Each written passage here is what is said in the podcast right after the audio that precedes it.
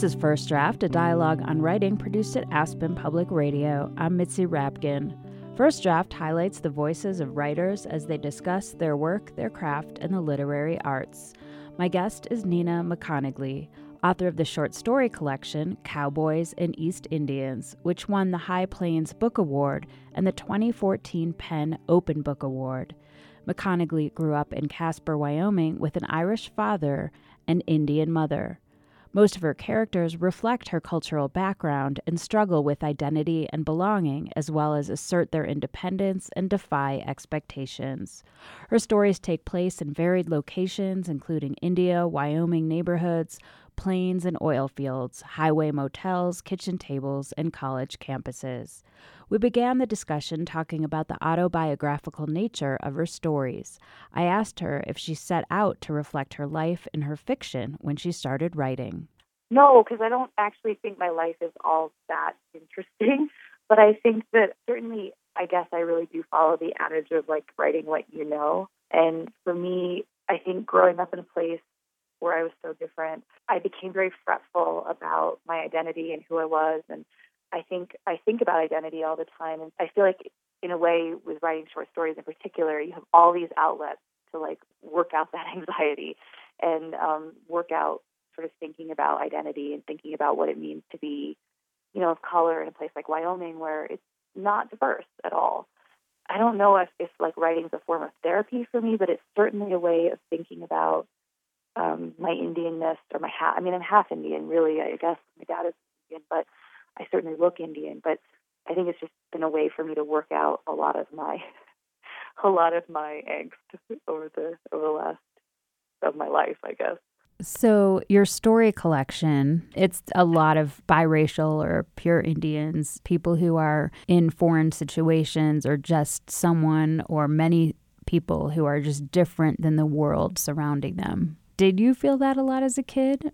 I mean, I'm pretty. I mean, I actually am very social, and I think I I have a lot of friends. But I, I don't I don't want to paint this picture that I was like you know sitting in a corner by myself. But I think I was definitely aware of the difference all the time. Um, I certainly, growing up, just didn't have. I mean, I've said this before, but like I, I just never saw a reflection of myself besides my sister and um, and the cousins who lived here. Otherwise, I never knew anybody like me. And I also when I was a kid, I was really self conscious that our house smelled like curry and that we ate with our hands. And I think I was really aware of all of that. Again, I don't think I was really unhappy, but I guess I was just trying to work out like what it means to me to be Indian. Especially, I think maybe those of us who are biracial too, like really, you feel this sort of pull between both sides. And yeah, I probably spend too much time thinking about it, but I do, I do think about it a lot. So, how was that in terms of your relationship with your dad? Did you feel like he couldn't understand you or that you were experiencing all these things that he couldn't because he looks like everyone else in Wyoming? Yes and no. I mean, it's funny because my dad, I'm very close, very close with both my parents. Um, and in some ways, you know, growing up, my parents didn't have any family in the U.S. So growing up, when we would travel, we would go. My grand, my Indian grandparents had passed away before I was born, so we would always go see my dad's family. So we would go to Ireland, or my dad, my my grandmother lives in Australia, so we would go see her. I only went to India for the first time when I was 23. So growing up, in some ways, like I was much closer to my Irish family. My mom and dad always uh, my uh, I read a lot of Enid Blyton, who's a, you know I guess a British writer, but a children's writer. But I grew up sort of hearing fairy tales and, and thinking. I mean, I, I think in some ways I was much more connected to my Irishness when I was little, to be honest. And I think I'm actually a lot like my dad. My dad and I are very a lot more quiet and introverted compared to my to my mom and sister, who are much more they're much more outgoing. But definitely, I mean, I've had some conversations with my dad. I, I think he's really empathetic, and certainly, my parents married in a time when it wasn't 100% socially acceptable. They had married for 40 something years. Um, so I think my dad's sensitive to a lot of that, but I think sometimes he thinks I maybe look for hurt when hurt doesn't exist, or he maybe thinks I'm a little too sensitive, which I just think if you're used to being in the majority, you don't really understand that, like, what it feels like to always be kind of a little bit different. It's interesting because my mom and I actually, I think, butt heads more about race stuff because, you know, she was a legislator in Wyoming and she's just so much more self confident than I am, I think.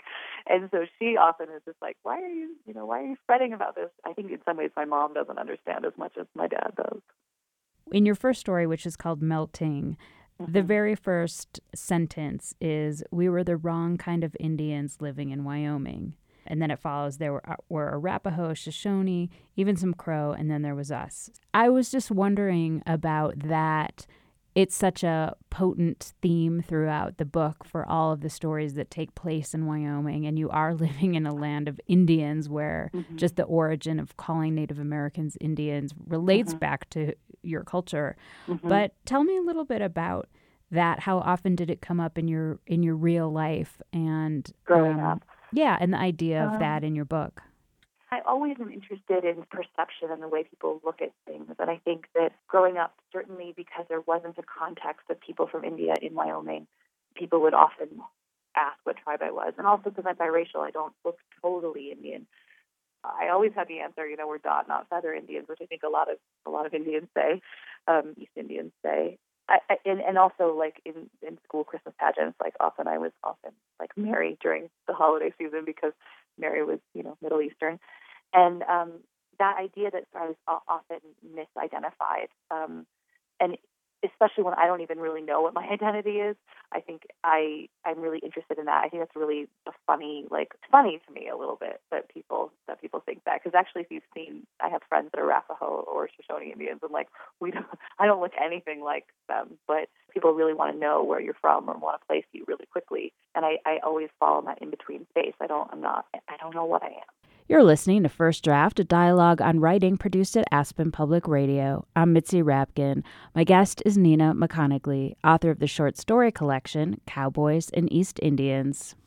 In your title story, Cowboys and East Indians, basically the premise of that is that there's an Indian American woman who ends up, she's in a college town and she's driving down the street and she spots some some Indians who need a ride mm-hmm. and they're from India and they're going to the school and she sort of wants to befriend them and she mm-hmm. wants to be with them but she doesn't even really know how to put on a sari mm-hmm. and um, she's trying to sort of um, get in their good graces by giving them mm-hmm. rides and becoming their friends but they really don't want to be her friend mm-hmm. and um, I think there's many stories in here where you have examples of someone either in Wyoming or in India who's a mm-hmm. character that is Indian American who wants to bridge that gap between mm-hmm. her history. So, can you talk a little bit about that experience for you and then that experience of your characters who look physically like these people they want to be with, but they're not? For me, that comes out of the first time I ever went to India. I remember when I was 20, I was 23, so I was, I was pretty old. I remember waking up the first morning and walking out onto the street and standing on the street and looking around and thinking, this is the first time in my remembered life that I am not in the minority. And it was a very strong feeling for me. And then really quickly, there was a wave after that of, and yet I have nothing in common. You know, like it was, I really felt, if anything, I felt a little like, oh my gosh, there's auto rickshaws and, and motorcycles and cows. And I was, um, you know, if anything, my Wyomingness kicked in massively, and I was like, oh, I need space. So for me, I actually have a lot of Indian friends, and I um, I love the Indian Student Association here at University of Wyoming, and um, but there always is a little bit of longing and a little bit of looking in and wanting to be part of something that I, I don't think I'm exactly part of. And I think for my characters, maybe I amplified that a little bit more of them feeling a little bit removed and trying to you know, try to discover. The, I mean, I don't know this idea. I mean, we all, I think, to some degree, try to discover our roots, no matter what. I mean, I think a lot of us look back on our grandparents or people that have come from somewhere else, and we we want to understand it and know it. But sometimes that understanding and knowing can also make you feel really isolated, and and like it makes you, I think, feel your difference even more so. I'm obsessed with the idea of what's what's an authentic version of something and what's the real something my experience of being Indian is just as valid as you know someone who grew up in India because I certainly grew up eating Indian food and hearing the language, hearing Tamil, and you know I, it was a different experience, but it was it's my own and it's real. But I think for a long time I always worried like, am I authentic enough? Am I am I am I and I don't really know what that means. And I think that I think again it can be applicable to Wyoming too. It's like I don't know if the authentic Wyoming is the Tetons or Yellowstone or some cowboy on a horse, but because my experience is much more an oil and gas town. But I think they're all really valid and real experiences in one of your stories called White Wedding, where mm-hmm. the main character was faced with her dying mother. Basically, after the mother died, she had a sister who had moved away who came back for her wedding to Wyoming, and it was the main character and her father. And there's a, a line in there that says, she's talking about sort of her life versus her sister's life and seeing her sister back there with this whole wedding party. And she says, staying was the most Indian thing I could do. Tell me about that line. I mean, to be a dutiful daughter is like a really, that's very Indian. I mean, family comes first, and your family and living in an extended family situation is very common, and your family is, is everything. I, teach Indian literature here at the University of Wyoming, and I think it's really hard for my students to wrap their head around like that. You know, a son will live with his mother and his, with his wife, and, and you know everyone lives together you, I think you think of yourself less of an individual in India and more as part of a community. And you know that's why arranged marriages are they they they tend to work because it's not so much a marriage between two people; it's between two families. It's it's a very family oriented society, and um, for that character, you know, she wants to, she's trying to hold on to being Indian so much in the story, and she's scared her mom's going to die, and she's not going to put a sari on, and she's not going to be able to cook, and she's not going to, all this stuff is going to die if her mom dies. But really, she is a good she is the best Indian girl because she stays home after her mother dies and, and lives with her father and takes care of the house. And I think that is really about the most Indian thing you could possibly do. My own mother had cancer, and I moved home for a good chunk of my 20s to be with her because my dad, you know, he's a geologist. He's out in the field a lot. I, I knew for me personally that that was the best thing I could do for my family was to, to be home and to be with my parents. And it, I, it didn't even occur to me that I would have my own life or that I would do, that I wouldn't even. I mean, I just it didn't even I didn't even think twice before I moved home. One of the things that I noticed in a lot of your stories was the idea of clothing and how clothing mm-hmm. identified you particularly with the sari i mean for one the sari is so emblematic of mm-hmm. of that part of the world many stories. There's one story where um, a young woman, her mom is dying, and she wants mm-hmm. to be buried in a sari. And at first, the mom worries that she doesn't know how to put the sari on her, so they practice. But in mm-hmm. the end, when after she died, she couldn't do it. There's mm-hmm. a white woman who enters a contest for um, sewing an outfit for a doll, and the the winner of the doll contest was an Indian woman who dressed her doll in a sari.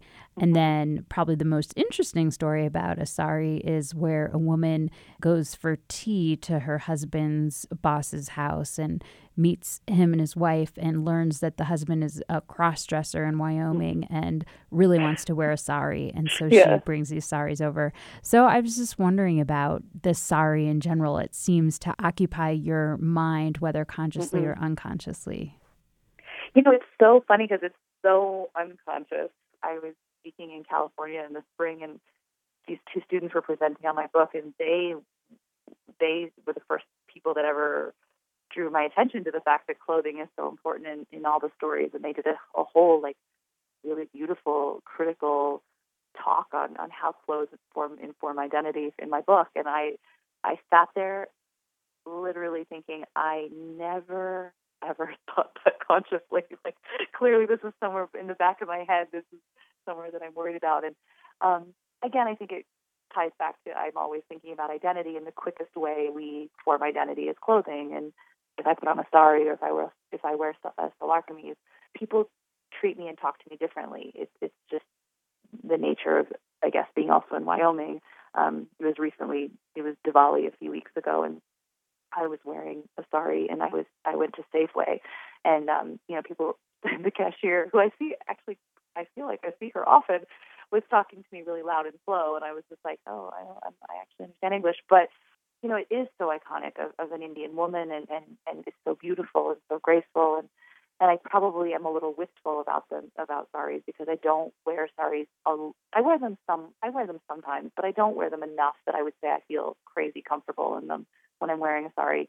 I'm very aware of it, and um, but it is it is surprising to me when I put on a sari and I put a bindi on my forehead. Like I I do feel a little transformed. I do feel like I I am Indian in a way that I'm, you know, most days I'm wearing Carhartt and a fleece.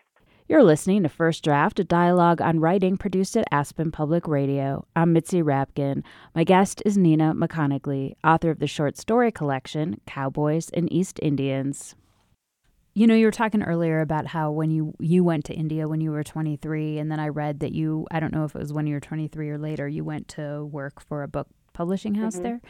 What did you learn about your Indianness in India? In some ways, I think I learned more how a lot of ways that I wasn't Indian, which was that I'm so like facially like like to be alone and be not talk to people for days and be sort of a, a little bit more of a hermit. Um, but I also the sense of uh, again of family and community and that idea that you're sort of all together and and the house you know when I'm with my family there it's very I kind of love that they don't let me be a hermit they don't let me um they they they sort of push me and I think Indian culture took a while but it, I feel very at home in India and I think part of it is that everybody there I don't want to say this without sounding reductive because it sounds so. I feel like people are just happy in a way that I don't feel is quite the same in the U.S. And I, I feel like there's a kind of joy to, to daily living, and um, I think I'm a pretty orderly and and maybe a little bit too too orderly of a person. And you know, living in India, you you can't depend on anything. The train is going to be late. Who knows if you're going to I don't know. I, I mean, I remember I saw peanut butter at the store when I first moved to India. Then I never saw it again for a year, and I always was like, why was there peanut butter that one time? And you kind of embrace the philosophy of what to do. I mean, there's just nothing you can do to stop certain things. And the house I lived in flooded several times during the monsoon, and it was just like you almost have to laugh it off because if you are trying to worry about things, it's just it doesn't work. Like you're going to be miserable. And so I learned to, I think, let go of a lot of things in India in a way that I really loved. That I felt like much more like less worried about time and order, and you know, there are power cuts all the time, and you just don't care. It's kind of like, yeah, it's fun. I think India brought out a lot in me about just letting go a bit of, of, of trying to be in control every moment of everything because you you just good lord if you try to be in control in India you'll probably kill yourself. I don't I mean there's just you kind of have to throw caution to the wind a bit more and I think that that was really good for me because I think I'm otherwise a little too structured. Tell me about your influences. Can you read a passage from an author that influenced you as a writer? I really do think of A Passage to India as a perfect novel. I, I absolutely love it in terms of craft and in terms of just story. And um, I, I think the beginning of the book is actually very, very beautiful. So I thought I would read a bit from Passage to India. This is from part one, which is called Moth. Except for the Marabar Caves, and they are 20 miles off, the city of Chandrapore presents nothing extraordinary. Edged rather than washed by the river Ganges, it trails for a couple of miles along the bank, scarcely distinguishable from the rubbish it deposits so freely. There are no bathing steps on the riverfront, as the Ganges happens to not be holy here. Indeed, there is no riverfront and bazaars shut out the wide and shifting panorama of the stream. The streets are mean, the temples ineffective, and though a few fine houses exist, they are hidden away in the gardens or down alleys where whose filth deters all but the invited guests. Chandrapore was never large or beautiful, but 200 years ago it lay on the road between the Upper India, then Imperial, and the sea, and the fine houses date from that period. The zest for decoration stopped in the 18th century, nor was it ever democratic. There is no painting and scarcely any carving in the bazaar. The very wood seems made of mud, the inhabitants of mud moving. So abased, so monotonous is everything that meets the eye, that when the Ganges comes down, it might be expected to wash the excrements back into the soil. Houses do fall, people are drowned and left rotting, but the general outline of the town persists, swelling here, shrinking there, like some low but indestructible form of life. And that's the opening paragraph, and I just to me, I just, I really, I love that. I, I love it. Tell me a little bit more about why you think it's a perfect book. I, again, I think it, it it speaks to many of my obsessions, which is what is real and what's authentic. And I think the characters are always walking around asking that in the in the in the book. And there's another there's another very small passage. It's it's like a throwaway line in in Passage to India. Um, he's a tiny character that comes in for one scene. This character named Mr. Harris that comes in and um, he's a chauffeur of one of the um, actually of, of an Indian Nawab, and there's this line that where they they they people in the in the scene speed off, and Mr. Harris, this character, is sitting here, and it says they sped off, and Mr. Harris, after a reproachful glance, squatted down upon his hands. When English and Indians were both present, he grew self-conscious because he did not know to whom he belonged. For for a little, he was vexed by the opposite currents in his blood. Then they blended, and he belonged to no one but himself. And he's an Anglo-Indian character, and the, he's a biracial character. And I always kind of love that little tiny. Again, it's a moment in that book. Um, but I think that all the characters in that book are trying to find themselves, and no one really, no one really does. And I, um, I think if you want to talk about how cultures meet and how they find mutual understanding. Um, this book is just, it's so problematic in this book, and yet it's also just such a good mystery because you never really know what happens. You don't really have a sense of what happens in this book. Like they go into these caves and you don't really know what happens in the cave. And I think that often is the way history and the way our lives are. We don't exactly, it's not all explicable. And when I tried to write the very last the very last story in my collection is, is called Curating Your Life. And I actually based a lot of that story on Passage to India. Um, in Passage to India, there's a cave, and in that um, in that story, they go into a haunted house that has a cave. There are lines that are exactly from Passage to India in that story, um, boom boom, and um, the echo in the cave. And I, I guess it was my own sort of sense of East and West are not necessarily going to meet.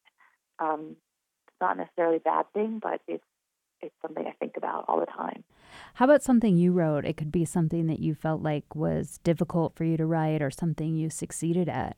I, I, I think I, I really like the end of um, the this is the end of Cowboys and East Indians, the title story in the book, because I think that character is really trying to, to connect, and, and she's not really finding connection, and um, and also it, it speaks to the the idea of um, exoticism, which I, I think is really interesting.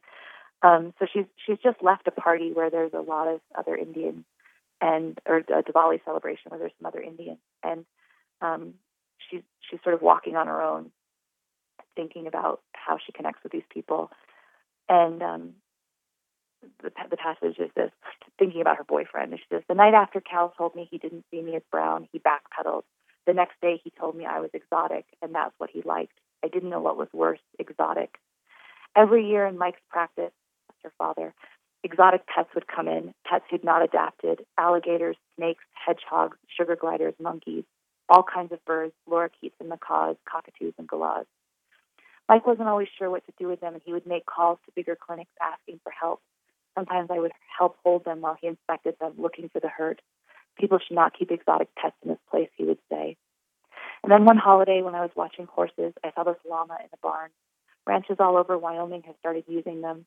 Some say they guard sheep better than dogs. The climate doesn't bother them. They're loners and need little care. One guy up in Lusk imports them from South America. It always made me laugh to pass a pasture and see a llama in the field. The sheep would usually be in a little circle, the llama out a bit away from them. The llama like a right angle propped up next to the geometry of ranching. And here was one in the barn. I walked over to the creature and began to change the water. It had a mean underbite and a thin face. The next thing I knew, I was covered in warm vomit. Mike later told me it was spit. Instead of being angry, I respected it. As I walked, I thought about that llama who I later watched, watched out in the corral while the ag classes learned about that kind of sheep management. It was always away from the group, looking and watching. It watched the sheep with a detached interest, but those sheep didn't dare move. People stick to their own kind, and when they don't have a kind, then they are exotic. I turned around and walked back towards the community center. The girls would need a ride home, I stopped outside. Ronnie laughed with Ash. Bunny ate her chocolate. Vidya and Suparna huddled with a group of older girl graduate students. I stood outside until I realized I only had a tank top on and it was freezing, but I still didn't move. The light shone out of the windows. I gazed in at them and watched. Yeah, that passage to me and that end of that story sort of speaks to, I think, the way, not only that character feels, but I think a, a little bit the way I feel. You know, I may not be part of that group, but I'm going to be really damn protective of that group. so I, I like that idea. And was it hard for you to write, or you just feel like you got it? Um, I really wanted to have a llama in the story. I had always seen llamas and thought, how can I put them in a story? Um, but it was hard to write because I think there was that moment of realizing that you're you are separate. That I may look like people, but I I may look like these. You know, for that character, she may look like those girls, but she's she's not like those girls. She's grown up on a ranch and she's very very different. And um, but yet again, there's still that tenderness and that protectiveness, which I feel, yeah, it's important. That I feel like that's you know they're still her family in a way they're still who she she feels connected to them and i think that's i think that's maybe the way i feel like i may not 100% be i may not be 100% indian i'm not 100% indian you know only 50% indian but i feel incredibly proud and, and protective and and that is that is a huge part of my identity and where do you write oh you know i mostly write in bed which is i'm getting too old to do that because i um I actually, for the first time, bought a desk this past year. Um, but all, pretty much all of my short story collection was written in bed. Um, it's I, I tend to work late at night, so I just prop myself up and, and write some pillows. What do you do, or where do you go to get away from writing? I definitely drive out to the prairie. I, I feel if I'm feeling stuck or I'm feeling um, like I need a break, just seeing a lot of horizon and mountains is is really like balm to my soul. And who do you show your work to first to get feedback? Strangely, my parents. Um, my parents, I think, are my ideal reader. My dad, in particular, I think about them as my audience when I'm writing, and um, because they're such great readers, and you know, I think they also have a balance that they know me well enough that they can like also call me on some of the autobiography I use, but they also can can read it and they understand this place and they they they're just as connected to here. So I, I really I value their feedback massively. How have you dealt with rejection? You know, my book was rejected, I think, close to 20 times before it was taken. I just had to let it go and just be like, either, you know, you're doing this for the work and because you feel like you have stories to tell, or, or you're doing this to get a lot of approval from other people. And it, I mean, obviously, I don't want to work in a vacuum, and I do want my books I do want my books read and I want stuff published, but I think with rejection, it's just so part and parcel of, of this life. If you're a writer, that it really, I really have learned to be pretty. I mean, considering I'm a pretty sensitive soul, I I feel like with rejection, partly because I've worked as an editor in magazines too, and I know it's so dang subjective half the time. It isn't that it isn't a good piece; it's that it doesn't fit or it doesn't work or that moment. So I feel like I'm actually pretty zen about maybe I'm very what to do about rejection. You can't really I keep sending it out. You know, you don't need a million people to fall in love with it. You need one editor or one person that likes the story. So just need just need the one. And what is your favorite word? You know, I was thinking about that. I've never and thought about it too much about what it, what would be my favorite word, but I I really like the word erstwhile. I don't know why. I think it's just a funny word. And I like the word brood. Maybe because I'm a brooding person half the time, but I like those words. You've been listening to First Draft, a dialogue on writing produced at Aspen Public Radio. I'm Mitzi Rapkin. My guest was Nina McConigley, author of the short story collection Cowboys and East Indians. You can follow First Draft on Facebook. Just look for First Draft on Aspen Public Radio and click like, and on Twitter at First Draft APR. The theme music for First Draft was produced and performed by Murph Mahaffey. I'm Mitzi Rapkin. Thanks for listening.